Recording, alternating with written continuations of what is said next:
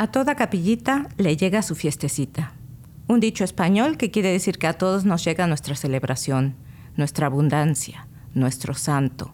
Este es el impulso de las fiestas patronales, un impulso complicado y profundamente enraizado en el paso de los siglos. Este podcast intenta explorar el hilo que conecta el presente y el pasado. No soy historiadora, estas son solo mis observaciones y mis indagaciones sobre el tema de las fiestas patronales. Ojalá les parezcan interesantes y les den un poco en qué pensar sobre lo que damos por hecho. A los escuchas, los invitamos a comunicarse con nosotros y a compartir sus propias observaciones y opiniones. Recordemos que la fiesta patronal es una fiesta que se celebra en nombre y a favor del santo o santa de un pueblo, ciudad o región. Para comprender mejor el papel de los santos patrones, necesitamos conocer un poco la visión del universo en la antigüedad. Grecia y Roma, la versión del universo era diferente a la nuestra. Había un mundo abajo, que era la Tierra, y un mundo arriba, el cielo. El universo, un cristal transparente donde las estrellas vivían en la más pura y alta esfera. Su permanencia y estabilidad demostraban su naturaleza celestial. La parte terrenal, abajo, estaba hecha de los sedimentos del universo, cambiantes y húmedos. El alma vive en otra dimensión, más o menos junto a nosotros, pero separadas por un velo. Nuestra percepción de esta separación es dimensional. Las personas ahora creen que pueden vivir en una casa donde viven personas muertas o sus fantasmas. En la antigüedad, esta división era vertical. Creían que entre los dos mundos existía una falla, por donde las almas pasaban de este mundo a las alturas cuando morían. La relación que había entre los dos mundos, aparte de la regulación que nos dan el Sol y la Luna, era entre los dioses y los humanos. Una relación unilateral, donde los humanos eran a menudo las víctimas o los juguetes de los dioses. No había comunicación directa hasta el momento de morir. La muerte, como un rayo, separaba el alma del cuerpo, dejando el sedimento de la persona atrás, elevando su alma a su más íntima y natural habitación, el cielo. Pero una vez en el cielo, el alma no era capaz de comunicarse directamente con los seres que había en el reino de la tierra. La manera en la que nos hemos imaginado el inmenso mecanismo del universo es a menudo una proyección de nuestros sistemas sociales. La primera santa patrona que conocemos es Agnes, Santa Agnes de Roma, una niña de solo 13 años, nacida cerca del año 291, hija de una familia privilegiada romana. Agnes se convirtió al cristianismo y por la intensidad de su fe rechazó a todos los pretendientes que su familia aprobaba. El prefecto de la ciudad, Sempronios, ofendido personalmente por la agencia de esta niña rebelde, mandó arrastrarla desnuda por las calles para llevarla a un prostíbulo, para allí ser violada por los mismos hombres que Agnes había rechazado. ¿Nos recuerda a Games of Thrones?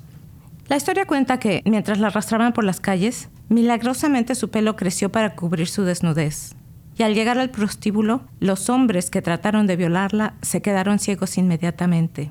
Se decidió entonces quemarla viva, pero las llamas se apartaban de su cuerpo, negándose a quemarla.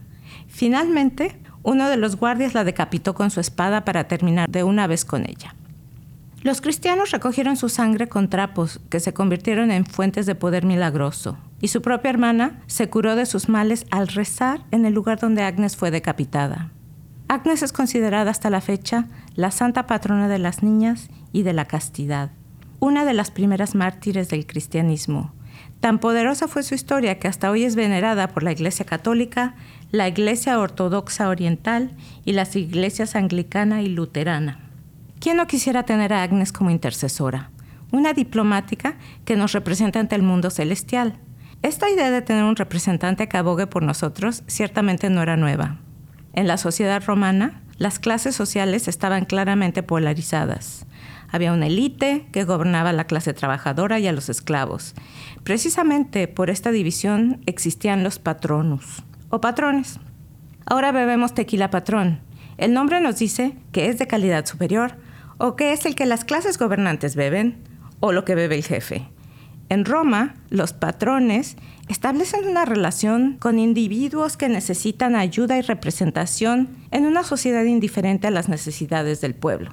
Por supuesto que las obligaciones eran mutuas. Este padrinazgo no era gratuito y de alguna manera beneficiaba a las dos partes. Aún ahora en los mercados mexicanos, los comerciantes en los puestos llaman a voz en cuello a los posibles clientes patroncitos. Un patrón para los latinos de hoy en día es un jefe, un superior, una autoridad. Los santos patrones tienen una línea directa con Dios. Les rezamos, les quemamos incienso, les prendemos velas, les ponemos flores y les hacemos promesas de misas, peregrinaciones y otros chuchulucos y nos ayudan a salir de problemas. Nos curan o nos regresan al ser querido que se ha alejado. A través de la historia, personajes altamente virtuosos o milagrosos han ido poblando el panteón de los santos patrones. Cada gremio tiene su santo patrón y casi podríamos decir que cada condición humana tiene su interlocutor divino. Esto nos trae a las fiestas patronales en Latinoamérica y en el Caribe. Al llegar los colonizadores españoles, parte de su mandato era el de convertir a la religión católica a todo ser racional al que se encontraran. Parte de su material didáctico, por llamarlo de alguna manera, era la imagen de María de Guadalupe, una virgen de la región de Extremadura. La historia de la Virgen de Guadalupe en México es también una historia con muchas capas. El templo guadalupano fue construido en el montículo donde Tosi, diosa azteca o nuestra madrecita, como la llamaba Huitzilopochtli, el dios de la guerra o el dios patrón de los aztecas, la llamaba nuestra abuela. Ella tenía ahí su templo y ahí celebraba sus fiestas. Tosi era una diosa brutal, que consumía a través de su sacerdote la sangre de múltiples guerreros enemigos capturados, generalmente lo que ahora es Huejotzingo, y sacrificados en su honor. El sacerdote vestido con la piel de una virgen recientemente sacrificada y personificando a Tosi, sorbía ritualmente la sangre en jícaras decoradas y rugía, pidiendo más y más sangre. Esta celebración en su honor marcaba el comienzo de la temporada de guerra y era un festival anual como la de los mártires europeos y la de muchos dioses locales en otras regiones del mundo. La historia de la Virgen de Guadalupe, y no la confundamos con la Virgen española María de Guadalupe, es bien conocida porque ha sido un mito que las feministas chicanas han reclamado buscando la imaginada identidad mexicana. Podríamos decir que la Virgen de Guadalupe se convierte en un puente entre los nativos y los colonizadores. Ella es una manera de explicarles que hay una patrona, una autoridad a la que hay que respetar y obedecer, pero que a cambio nos ofrece protección y favores en tiempos de necesidad. El templo de Guadalupe todavía está encima del templo de Tosi en el monte del Tepeyac. Las dos son nuestras madres. Tosi era una madre que protegía a través del miedo. Guadalupe protege a través del amor, bien necesario en tiempos de la colonia. Esto es una simplificación casi criminal y pido perdón a todos aquellos que han estudiado el mito guadalupano con detenimiento o que son devotos de la Virgen de Guadalupe. Su mención en este podcast es para ilustrar como una idea viaja a través del tiempo, pero mantiene su intención original. Durante la colonia, México, que era entonces la Nueva España, jugaba un papel importantísimo en el control de todas las colonias, no solo por su tamaño o por ser una de las primeras colonias, sino por su inmenso capital natural. La Plata de México financió a España y la defensa de sus colonias hasta la independencia de México en 1810. Monedas de plata acuñadas en la Nueva España viajaban en galeones a Cuba, donde se distribuían a Dominicana, Puerto Rico, la Florida y hasta las Filipinas. Estos envíos se llamaban situados y eran literalmente cajas llenas de monedas de plata, que iban acompañados de personal contratado por el virrey de Nueva España para administrar su uso que principalmente era para pagar a los soldados de pie, las armadas, que son los soldados que manejan los barcos de guerra, y para la construcción de fuertes, como el de San Juan en Puerto Rico. Pero hay muchos ejemplos de estos fuertes. Uno de estos situados llegó a un nuevo asentamiento en Puerto Rico, Ponce. Los colonizadores estaban enfrentando a un grupo de taínos particularmente hostil y necesitaban desesperadamente fondos para protegerse de los nativos. Entre la parafernalia que llevaban los colonizadores se encontraba una imagen de la Virgen de Guadalupe. Y así fue como la quinta esencialmente mexicana Virgen de Guadalupe se convirtió en la santa patrona de la ciudad de Ponce en Puerto Rico. Pero siento que debo reivindicarla. La Virgen de Guadalupe no solo ha trabajado para la monarquía española, también se convirtió en bandera para los independentistas en México, liderados por Miguel Hidalgo en 1810 y fue utilizada por los campesinos vueltos revolucionarios a principios del siglo XX, luchando precisamente contra los patrones. La Nueva España financió la creación de plantaciones de azúcar en Cuba y el monopolio de la industria del tabaco, que literalmente era la columna vertebral fiscal de España. Las islas caribeñas, y en particular Puerto Rico, tenían tendencias liberales que ponían nerviosa a la madre patria. Una de las maneras de combatir estas tendencias fue el instalar como gobernador a Manuel de la Torre y Pando en 1820. Manuel, un fanático de la monarquía y experimentado en combatir fuerzas independentistas, porque parte de su carrera había sido recuperar la Nueva Granada, más o menos ahora Colombia, y había servido a la colonia española en Venezuela en donde su mediación había asegurado las normas para las relaciones entre el nuevo y el viejo mundo. La estrategia de Torrepando para combatir los impulsos independentistas de los puertorriqueños fue una política que él mismo llamó botella, baile y baraja. Él, acertadamente, pensó que una muchedumbre entretenida se convierte en una masa mansa, domesticada. La oportunidad perfecta para implementar esta estrategia fueron las fiestas patronales. Sirvió fielmente a su corona y se retiró con el título de conde de Torrepando en Madrid en pago de sus servicios. Las fiestas patronales de la Virgen de Guadalupe en México son fiestas fundamentalmente alimentadas del fervor religioso que los mexicanos sienten por su madrecita. Empiezan con las famosas mañanitas, la canción que nace con la romanza de la judería sefaradí en el medioevo español y que Manuel M. Ponce, el compositor de principios del siglo XX, escribe y consolida como la canción de cumpleaños mexicana. Después de las mañanitas, se le ofrece una misa especial en su basílica. Muchos creyentes llegan de todos los rincones del país, algunos de rodillas, para pagar una manda, que es el pago de un favor que la Virgen les concedió. Muchos llevan puesta una tilma, imitando a la de Juan Diego.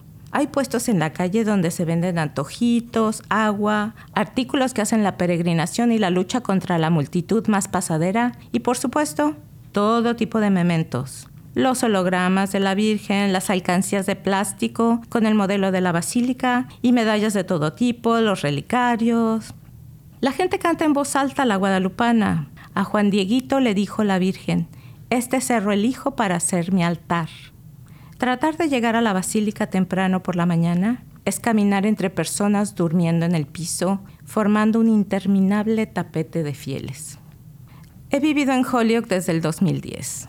La mayoría de los hispanoparlantes aquí son puertorriqueños. Muchos de ellos vienen de la región de Ponce, Salinas y Guayama. Por supuesto, de nuevo, esto es una supersimplificación. No hay datos precisos sobre los inmigrantes en mi ciudad. En el 2022, el gobierno local decidió establecer una semblanza de fiesta patronal puertorriqueña, tal vez de Ponce.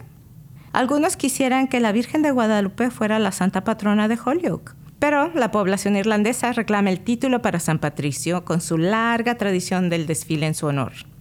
Las fiestas patronales del 2022 no pretendieron reflejar las fiestas patronales en Puerto Rico.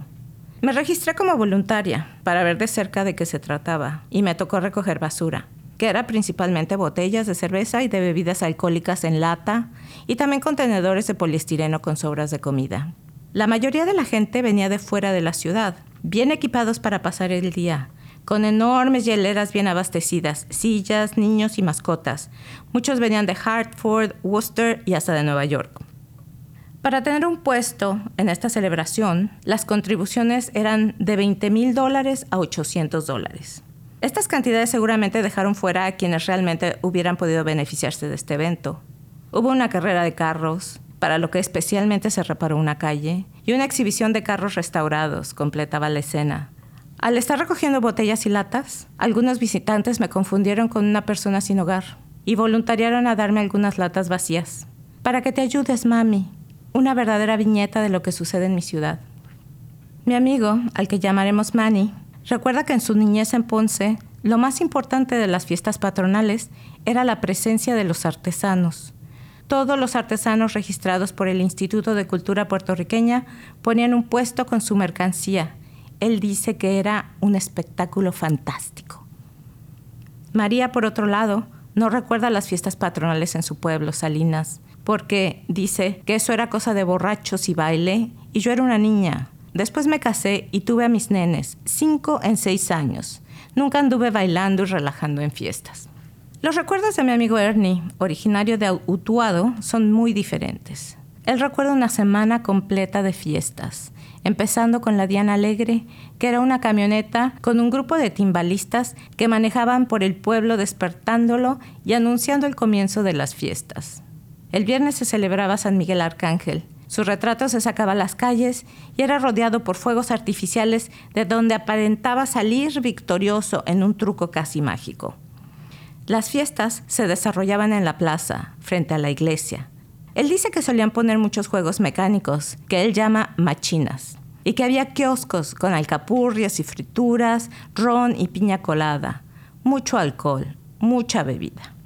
Un vestigio de las apuestas era lo que él llama la pica, unos caballos de palo que compiten en una carrera en la que uno puede apostar. Otras actividades eran el palo encebado, donde uno puede ganar un premio si recupera la bandera fijada al tope y, por supuesto, la visita de cantantes y grupos musicales para bailar. ¿Dónde están los patronus para los inmigrantes recién llegados de un huracán? ¿O de los que no tienen casa? ¿O de las madres que no pueden pagar sus cuentas de electricidad? ¿De los que no tienen acceso al Internet? ¿O a comida? ¿O simplemente a los que no hablan inglés? Seguimos en el ciclo vicioso de las agencias de servicios humanos sin fines de lucro, con sus modelos de arriba hacia abajo, desconectados de la realidad de los desposeídos, sin resolver los problemas, porque resolverlos mataría su misma fuente de ingresos, su modus vivendi. Sigan reinando las tres Bs, pero ahora son baile, botella y bong. Este país nos dice que todos tenemos el derecho a buscar la felicidad, al menos en teoría, pero la euforia instantánea que nos da el alcohol o el azúcar no es realmente la felicidad. El estrés que causa la constante búsqueda de la supervivencia erosiona a las personas y las dispara violentamente como una fuerza centrípeta a círculos viciosos para adaptarse a sus condiciones sociales. La historia nos dice que la práctica de pan y circo aquietó la rabia del pueblo solo temporalmente. Espero que les haya interesado este breve comentario sobre las fiestas patronales, su origen y función política, que pueden escuchar en español o en inglés. Este es el primero de una serie de podcasts sobre la cultura y eventos que están sucediendo a nuestro alrededor. Quiero dar las gracias a Johan Rashi Vega de Holyoke Media por alentarme a alzar mi voz y por su apoyo incondicional. Y también gracias a Jay Savage por su compulsión investigativa y a todos los que hablaron de sus experiencias personales. Se despide Gabriel Alcántara Pols. Hasta pronto.